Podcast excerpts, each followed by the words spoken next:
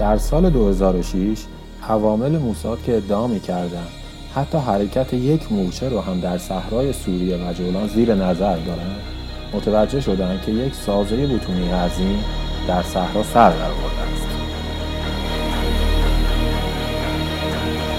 سلام.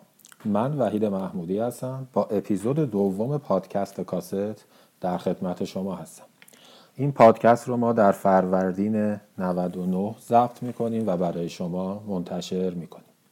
داستان این پادکستمون همونطور که در ابتدا شنیدید به داستان اسرائیل و سوریه برمیگرده و یک درگیری که بابت منازعات اتمی و درگیری های اتمی در سال 2007 داشتن. من لینک منابعی که برای این پادکست استفاده کردم رو هم در قسمت توضیحات پادکست می‌ذارم تا دوستانی که می‌خوان خیلی متنای کاملتر و دقیقترش رو ببینن و استفاده کنن بتونن بهش دسترسی داشته باشن.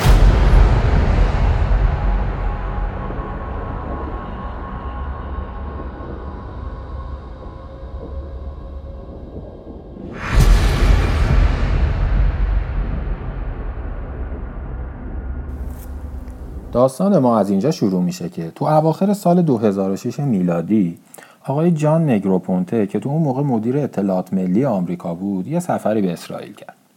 طبق ادعای نیروی اطلاعاتی موساد عوامل اطلاعاتی اسرائیل تو این ملاقات از یه بمب ساعتی کوچیک رونمایی کردن.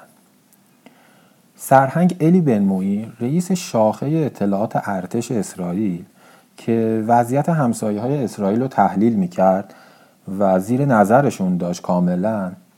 و ادعای این که تو اول پادکست هم عرض کردم خدمتون که حتی حرکت یک مورچه رو هم در صحرای سوریه و جولان بررسی می‌کنن مال ایشون هستش. ادعا که سوریه داره یک پروژه سلاحهای نامتعارف کار می‌کنه. ولی رئیس شاخه اطلاعات موساد خیلی عصبانی شد از این اتفاق چون اجازه افشای این اطلاعات رو نداده بود.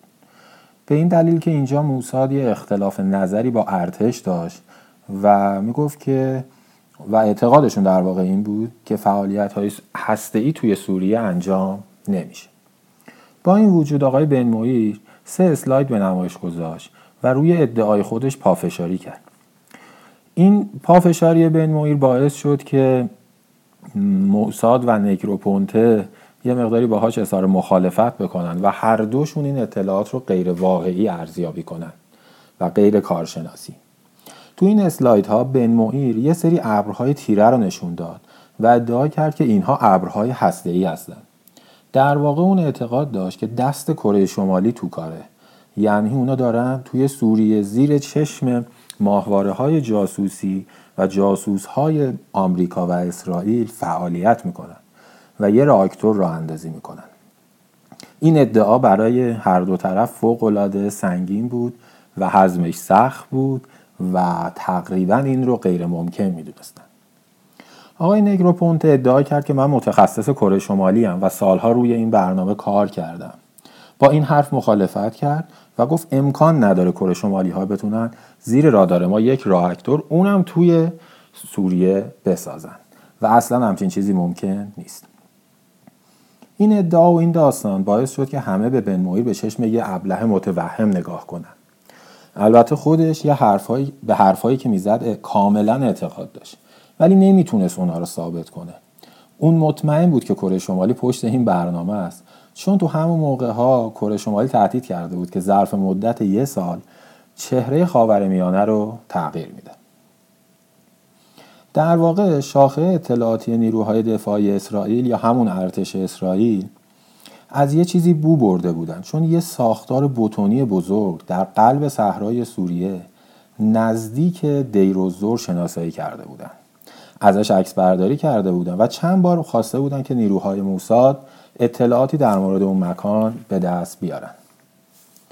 ولی خب هیچ چیز خاصی جلب نظر نکرده بود و اطلاعات جالبی به دست در نیورده بودن و هیچ چیز مشکوکی از طرف جاسوسای موساد به قول معروف به دست نیامده بود با این حال اداره اطلاعات ارتش راضی نمی‌شد و مدام از موساد می‌خواست که عملیات های دیگه هم برای حل و شناسایی این قضیه اجرا کنه. ولی موساد اون موقع یه مقداری کمبود منابع انسانی داشت. منابع انسانی کار کشته که بتونن از پس این کار بر بیان. چون اونا معمولا تو مأموریت های دیگه درگیر بودن. تازه از یک جنگ با لبنان در سال 2006 خلاصی پیدا کرده بودن. به خاطر همین از این کار تفره می‌رفتن. ولی به هر حال با اصرارهای اطلاعات ارتش اسرائیل موساد راضی شد که یک بار دیگه تلاش بکنه.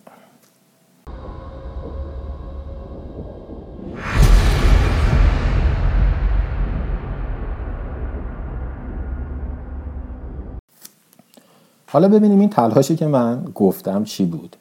تو سال 2012 یعنی چند سال بعد از این داستان ها که اطلاعات به بیرون درس کرد نشریه نیویورکر ادعا کرد که وقتی آقای ابراهیم عثمان رئیس کمیسیون انرژی اتمی سوریه در وین بوده عوامل موساد به کامپیوتر شخصی اون نفوذ کردن. یه سری اطلاعات و عکس از اون خارج کردن و به دفتر موساد توی اسرائیل فرستادن.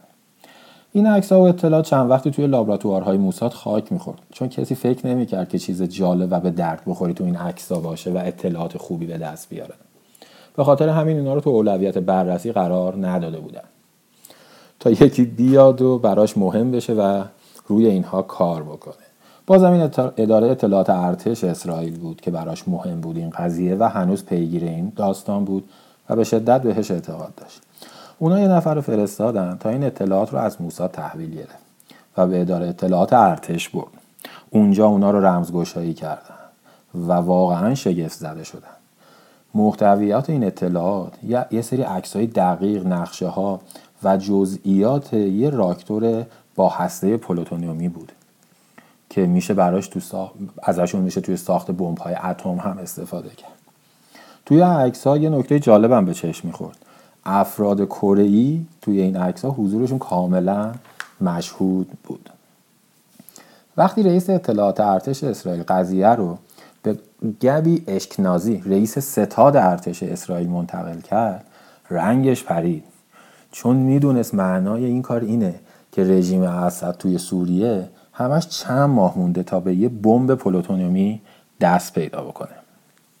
زمانی که این عکس به دست اسرائیلیا رسید تلاش کردند که یکی از دقیق ترین عملیات های تاریخ این کشور رو طراحی کنند تا بتونن این ساختار و این ساختمون رو از بین ببرن. این عملیات قطعا از عملیات اپرا که تو سال 1981 اجرا کردند و راکتور عراق رو از بین بردن خیلی سختتر و پیچیده تر بود.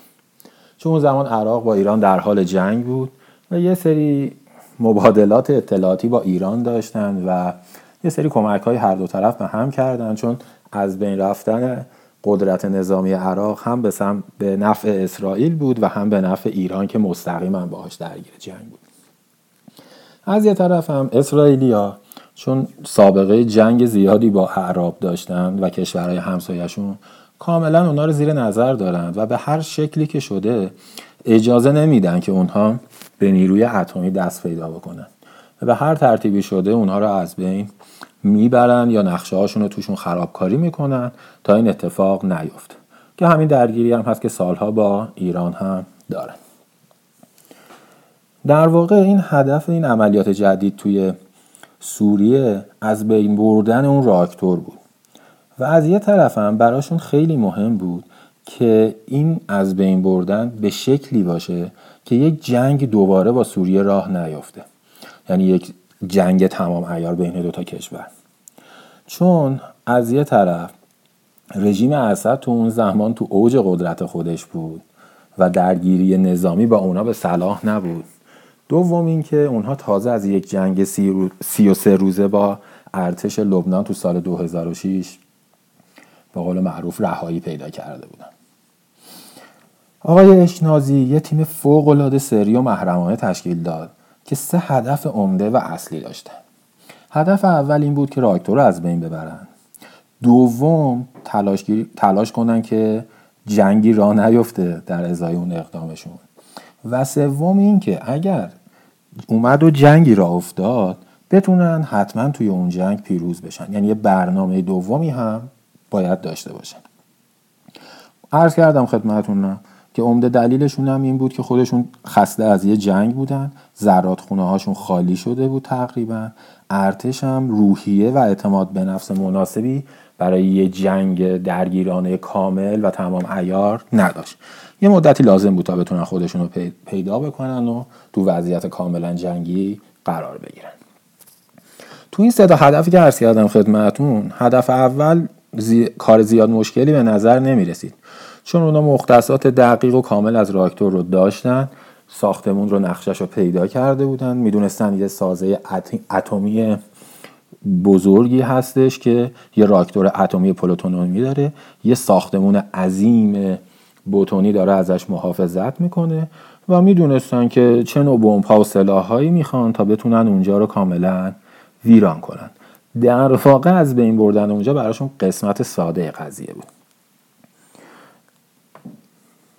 از یه طرف آقای اشنازی توی مصاحبه با المانیتور بعدها گفت که ما می‌خواستیم راکتور رو جوری از بین ببریم که هیچ شانس بازسازی هم وجود نداشته باشه.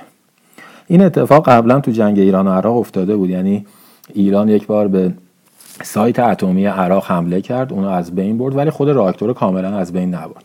به خاطر همین ظرف یک سال عراقی ها تونستن با کمک فرانسوی ها مجددا اونجا رو راه اندازی کنن. که تا آخر سر با همون حمله که عرض کردم اسرائیلیا داشتن کاملا اونجا رو از بین بردن. پس هدف اول براشون کار زیاد سختی به نظر نمی‌رسید چون قدرت نظامیش و تکنولوژی نظامیش رو داشتن. برای رسیدن به هدف دوم یعنی شروع نشدن جنگ اسرائیلیا یه سیاستی رو در پیش گرفتن که بهش میگن سیاست تکذیب کردن. اونا یعنی در واقع می‌خواستن که هیچ به روی خودشون نیارن یعنی کاملا سکوت خبری و اطلاعاتی داشته باشن. و این از یه طرف هم به اسد امکان می‌داد که تظاهر کنه هیچ اتفاق خاصی نیفتاده. چرا؟ چون طبق اطلاعاتی که نیروهای اطلاعاتی موساد کسب کرده بودن هیچ کس توی سوریه از وجود این راکتور اطلاع نداشت. یعنی سیستم اطلاعاتی اسد جوری رفتار کرده بود که این پروژه کاملا محرمانه مونده بود حتی تو کشور خودش. به خاطر همین کسی از اون وجود نداشت و استدلال نیروهای اطلاعاتی اسرائیل این بود که اگر ما چیزی به روی خودمون نیاریم اصلا برای اینکه وجهش خراب نشه چیزی به روی خودش نمیاره. در مجموع این اتفاق خوبی بود. چون باران این راکتور باعث تحقیر اسد نمی‌شد چون در واقع کسی اطلاع ازش نداشته که باعث تحقیرش بشه. و کسی هم نمی‌فهمید چه اتفاقی افتاده. و در نتیجه احتمال اینکه رژیم سوریه دست به یه اقدام تلافی جویانه بزنه به شدت کم می‌شد. و اگرم این قضیه شامل مرور زمان می‌شد که دیگه کم کم داستان جنگ خیلی کمرنگ می‌شد. اسرائیل برای اینکه بتونه از این سیاست تکذیب کردن که عرض کردم خدمتتون استفاده کنه باید این عملیات رو تو سکوت کامل رادیویی انجام می‌داد. یعنی از شروع عملیات در حین عملیات و حتی پس از اون هیچ مکالمه رادیویی صورت نمی گرفت که ضبط بشه و بعدا بشه ازش استفاده کرد. با خاطر همین یه عملیاتی خواستن طراحی کنن که این اتفاق بیفته و کاملا سکوت باشه تا بتونن این قضیه رو بعدا کاملا نادیده بگیرن. با توجه به روابط دوستانه و خاصی که آقای ایهود اولمرت نخست وزیر اون زمان اسرائیل با پرزیدنت جورج دبلیو بوش داشت نخست وزیر اسرائیل خیلی تلاش کرد که آمریکا رو متقاعد کنه که تو این عملیات شرکت بکنه. یعنی اینکه یا خود آمریکایی ها این عملیات رو انجام بدن یا اینکه تو این عملیات با اسرائیلیا همراه بشن. در واقع می‌خواستن یه حمله آدم بزرگی رو با خودشون ببرن توی دعوا که اگر بعدا مشکلی پیش اومد تنها نباشن. چون همونجور که چند بار اشاره کردیم از یه درگیری عمده نظامی میترسیدن. و وجود آمریکا هم خودش می‌تونست زامن این باشه که سوریه جرأت حمله نظامی نداشته باشه. آقای اولمرت خیلی تلاش کرد ولی هیچ کس توی آمریکا راضی به این کار نبود. فقط نظر آقای دیکشنی مثبت بود که اونم زورش به بقیه مقامات نرسید. آقای جورج بوش به ایشون پیشنهاد کرد که این پرونده اتمی سوریه رو ما در سازمان ملل مطرح بکنیم. ولی خب این برای اولمرت قابل قبول نبود. یکی این که می‌دونست از اون راه به نتیجه که می‌خواد نمی‌رسه و خیلی زمان خواهد برد روند قانونی کار توی سازمان ملل و نامه ها و داستانهایی که ما ایرانی ها زیاد باهاش آشنا هستیم چون این بلا سر خودمون اومده؟ و از یه طرفم از آشکار شدن این قضیه به طور کلی نگران بود.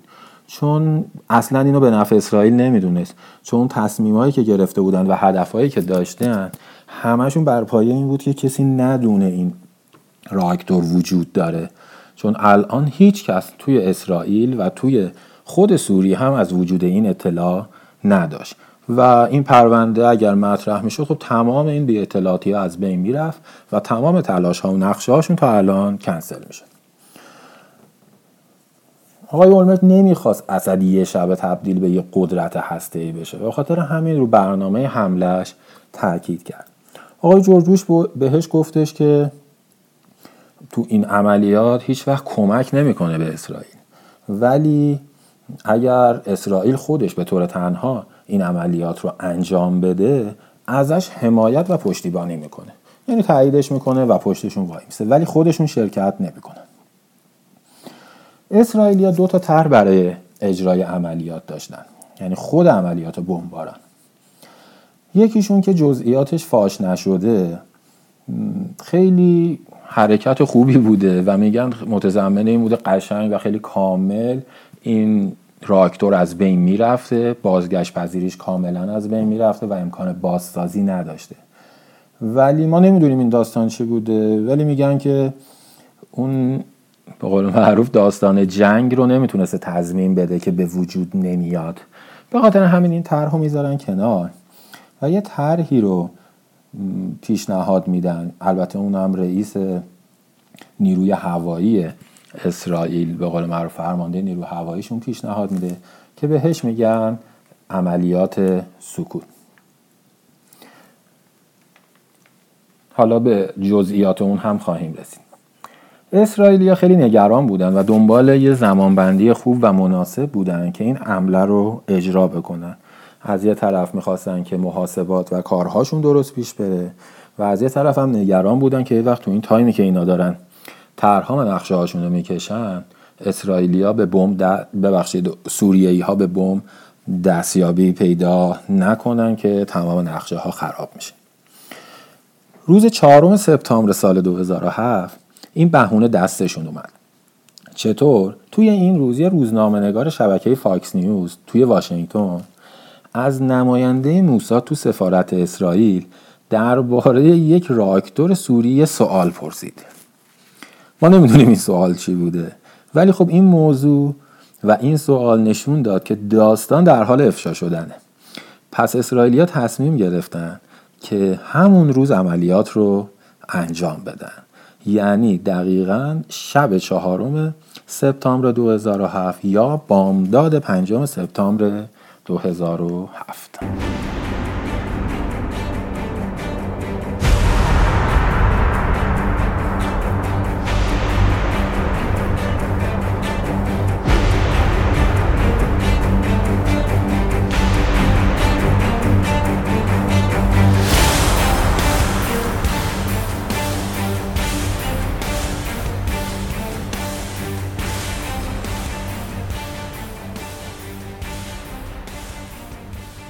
درست قبل از نیمه شب 5 سپتامبر. هشت فروند هواپیمای اسرائیلی که چهار تاشون F-16 بلاک اس و چهار تاشون هم F-15 S بودن پرواز خودشون رو برای انجام عملیات آغاز کردن. هواپیما ابتدا از روی دریای مدیترانه گذشتن. بعد از یه مدتی از حرکتشون به سمت شرق گردش کردن و روی نوار مرزی ترکیه و سوریه شروع به حرکت کردن. جایی که از دید رادارها پنهان باشن. و کم کم به سمت هدفشون رفتن. یه مقدار که به هدف نزدیک شدن با این سامانه های جنگ الکترونیکی که دارن خودشون رو کاملا از دید رادارهای دفاعی سوریه پنهون کردن. یعنی رادارهای سیستم موشکی رو از کار انداختن جوری که اینها رو نتونن پیدا کنن. در این حین که عملیات داشت انجام می‌شد خود آقای اولمرت و یه سری از فرماندهان ارشد ارتش اسرائیل توی یکی از پایگاه های نیروی هوایی ارتش اسرائیل در یک زیرزمینی دور هم جمع شده بودند و کاملا روی رادار موقعیت و حرکت این جنگنده ها رو و بمب ها رو پیگیری می‌کردن و زیر نظر داشتن. از یه طرف هم این اتاقی که خدمتتون عرض کردم اصطلاحا بهش میگن بانکر. بانکر در واقع یه اتاق خیلی امنه که مقاوم در مقابل هر نوع حمله حتی حمله اتمی که اکثر رئیس جمهورهای دنیا این رو دارن. حالا برای چی اونجا رفته بودن؟ چون نمی‌دونستن که آیا بعد از این حمله نظامی که انجام میدن اقدام تلافی جویانه سوریه چی خواهد بود؟ و چون همونطورم که قبلا گفتم احتمال شروع شدن یه جنگ رو می‌دادن برای حفاظت از خودشون هم اونجا جمع شده بودن. خلاصه این هواپیما تو مسیر خودشون بودن و اینها هم داشتن این رو می‌دیدن. البته اینم باید بهتون بگیم که حمله متقابل نظامی اسرائیل در صورت شروع جنگ هم کاملا آماده بود. یعنی اگر سوریایی ها به حمله متقابل دست می زدن اونها برنامه ریزی لازم و آمادگی لازم رو هم داشتن. چیزی بین ساعت های دوازده و چهل دقیقه یا دوازده تا دوازده و پنجاه و سه دقیقه نیمه شب بود که خلبان لیدر دسته ای که به سمت اون نیروگاه یا سایت هسته ای حرکت کرده بودن یه کد کامپیوتری رمز به اسم آریزونا برای ستاد ارتش اسرائیل ارسال کرد. همونطور که گفتم اینا هیچ مکالمه نظامی مکالمه صوتی در واقع نداشتن که ضبط بشه. کاملا سکوت بود. این کد نشونگر این بود که 17 تن بمب های هدایت شونده دقیق بر روی راکتورها خالی شده و همه هواپیماها و خلبانها کاملا سالمن.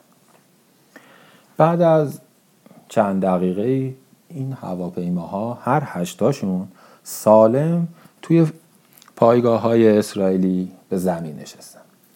آقای اولمرت که از شنیدن این خبر خیلی خوشحال شده بود سریعا با جورج بوش تماس گرفت. اولمرت پرسید جناب رئیس جمهور کجا هستید؟ آقای بوش گفت سیدنی. اولمرت گفت سیدنی چطوره؟ زیباست. بوش که صبرش از دست داده بود گفت جناب نخست وزیر چه چیزی می‌خواستیم به من بگین؟ بوش می‌دونست اسرائیل حمله را انجام داده. ولی نمی‌تونست پشت تلفن صریحا در مورد اون سوال بکنه. اولمرت گفت یادتونه در مورد یه چیزی توی شمال صحبت کردیم؟ بوش گفت بله یادمه. اولمرت گفت اون چیز دیگه وجود نداره. فردا صبح اطلاعات جمع شده نشون میده که هدف, کام... هدف کاملا از بین رفته و دیگه شانس بازسازی وجود نداره. عکس قبل از این اتفاق و بعد از این اتفاق رو که ماهواره‌های جاسوسی موساد گرفتن من به عنوان کاور این اپیزود قرار دادم که می‌تونید ببینید. البته تو بعضی از اپلیکیشن ها این کاور رو نمیاره ولی مثلا Spotify قشنگ این کاورها رو نشون میده. برگردیم به داستان. از یه طرفم رئیس اطلاعات ارتش گفت که طبق ارزیابی هایی که دارن آقای اسد به انتقام جویی دست نخواهد زد. حالا نکته جالب اینجاست که چند روز بعد یعنی حدود یه هفته بعد آقای بنیامین نتانیاهو که اون موقع رئیس حزب مخالف دولت بوده تو مجلس اسرائیل توی شبکه تلویزیونی مهم اسرائیلی گفت که از عملیات اطلاع داشته و از نخست وزیر بابت این حمله حمایت می‌کنه. اولمرت که این برنامه رو داشته مستقیم می‌دیده با طرز و وحشت به قول معروف و نگران این برنامه رو پیگیری می‌کنه. چون میدونستش که اگر این اطلاعات فاش بشه احتمالا سوریایی ها یه برنامه متقابلی خواهند شد ولی نکته جالب این بود که انگار توی سوریه هیچ کس این برنامه رو ندیده چون هیچ اتفاقی نیفتاد. سه هفته بعد از این حمله اسرائیل آقای اسد توی مصاحبه به بی بی سی گفت که هواپیماهای اسرائیل یه پایگاه نظامی متروک رو توی صحرای سوریه بمباران کردن. و اونجا هیچ چیز خاصی نبوده و هیچ سایتی اتمی که اینا دارن ات... به قول معروف ادعا می‌کنن وجود نداشته. یه پایگاه کاملا متروک که حتی تجهیزات نظامی هم توش نبوده. و این کاملا همون چیزی بود که اسرائیلیا پیش بینیشو کرده بودند و می‌خواستن. حالا این داستان ده سال بعد از این اتفاق از طبقه بندی اسرائیلیا خارج شد.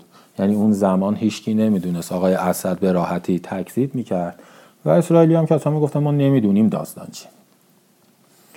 بعد از ده سال که این از طبقه بندی ارتش اسرائیل خارج شد به طور قطعی نمیشه گفت که این یه نقص امنیتی و اطلاعاتی از طرف آمریکا و اسرائیل بوده که کاملا ادعا می‌کردن برنامه های اتمی کره شمالی و صادرات اتمی اون رو زیر نظر دارن. آیا این نقص اونا بوده که کره شمالی تونسته بیاد این کار رو زیر چشم اینا انجام بده؟ یا از یه طرف اینجوری برداشت میشه کرد که موفقیت چشمی رو یه عملیات دقیق اسرائیلی بوده برای از بین بردن یک راکتور اتمی سوریه در آخرین لحظات امیدوارم از داستانی که براتون گفتم لذت برده باشید.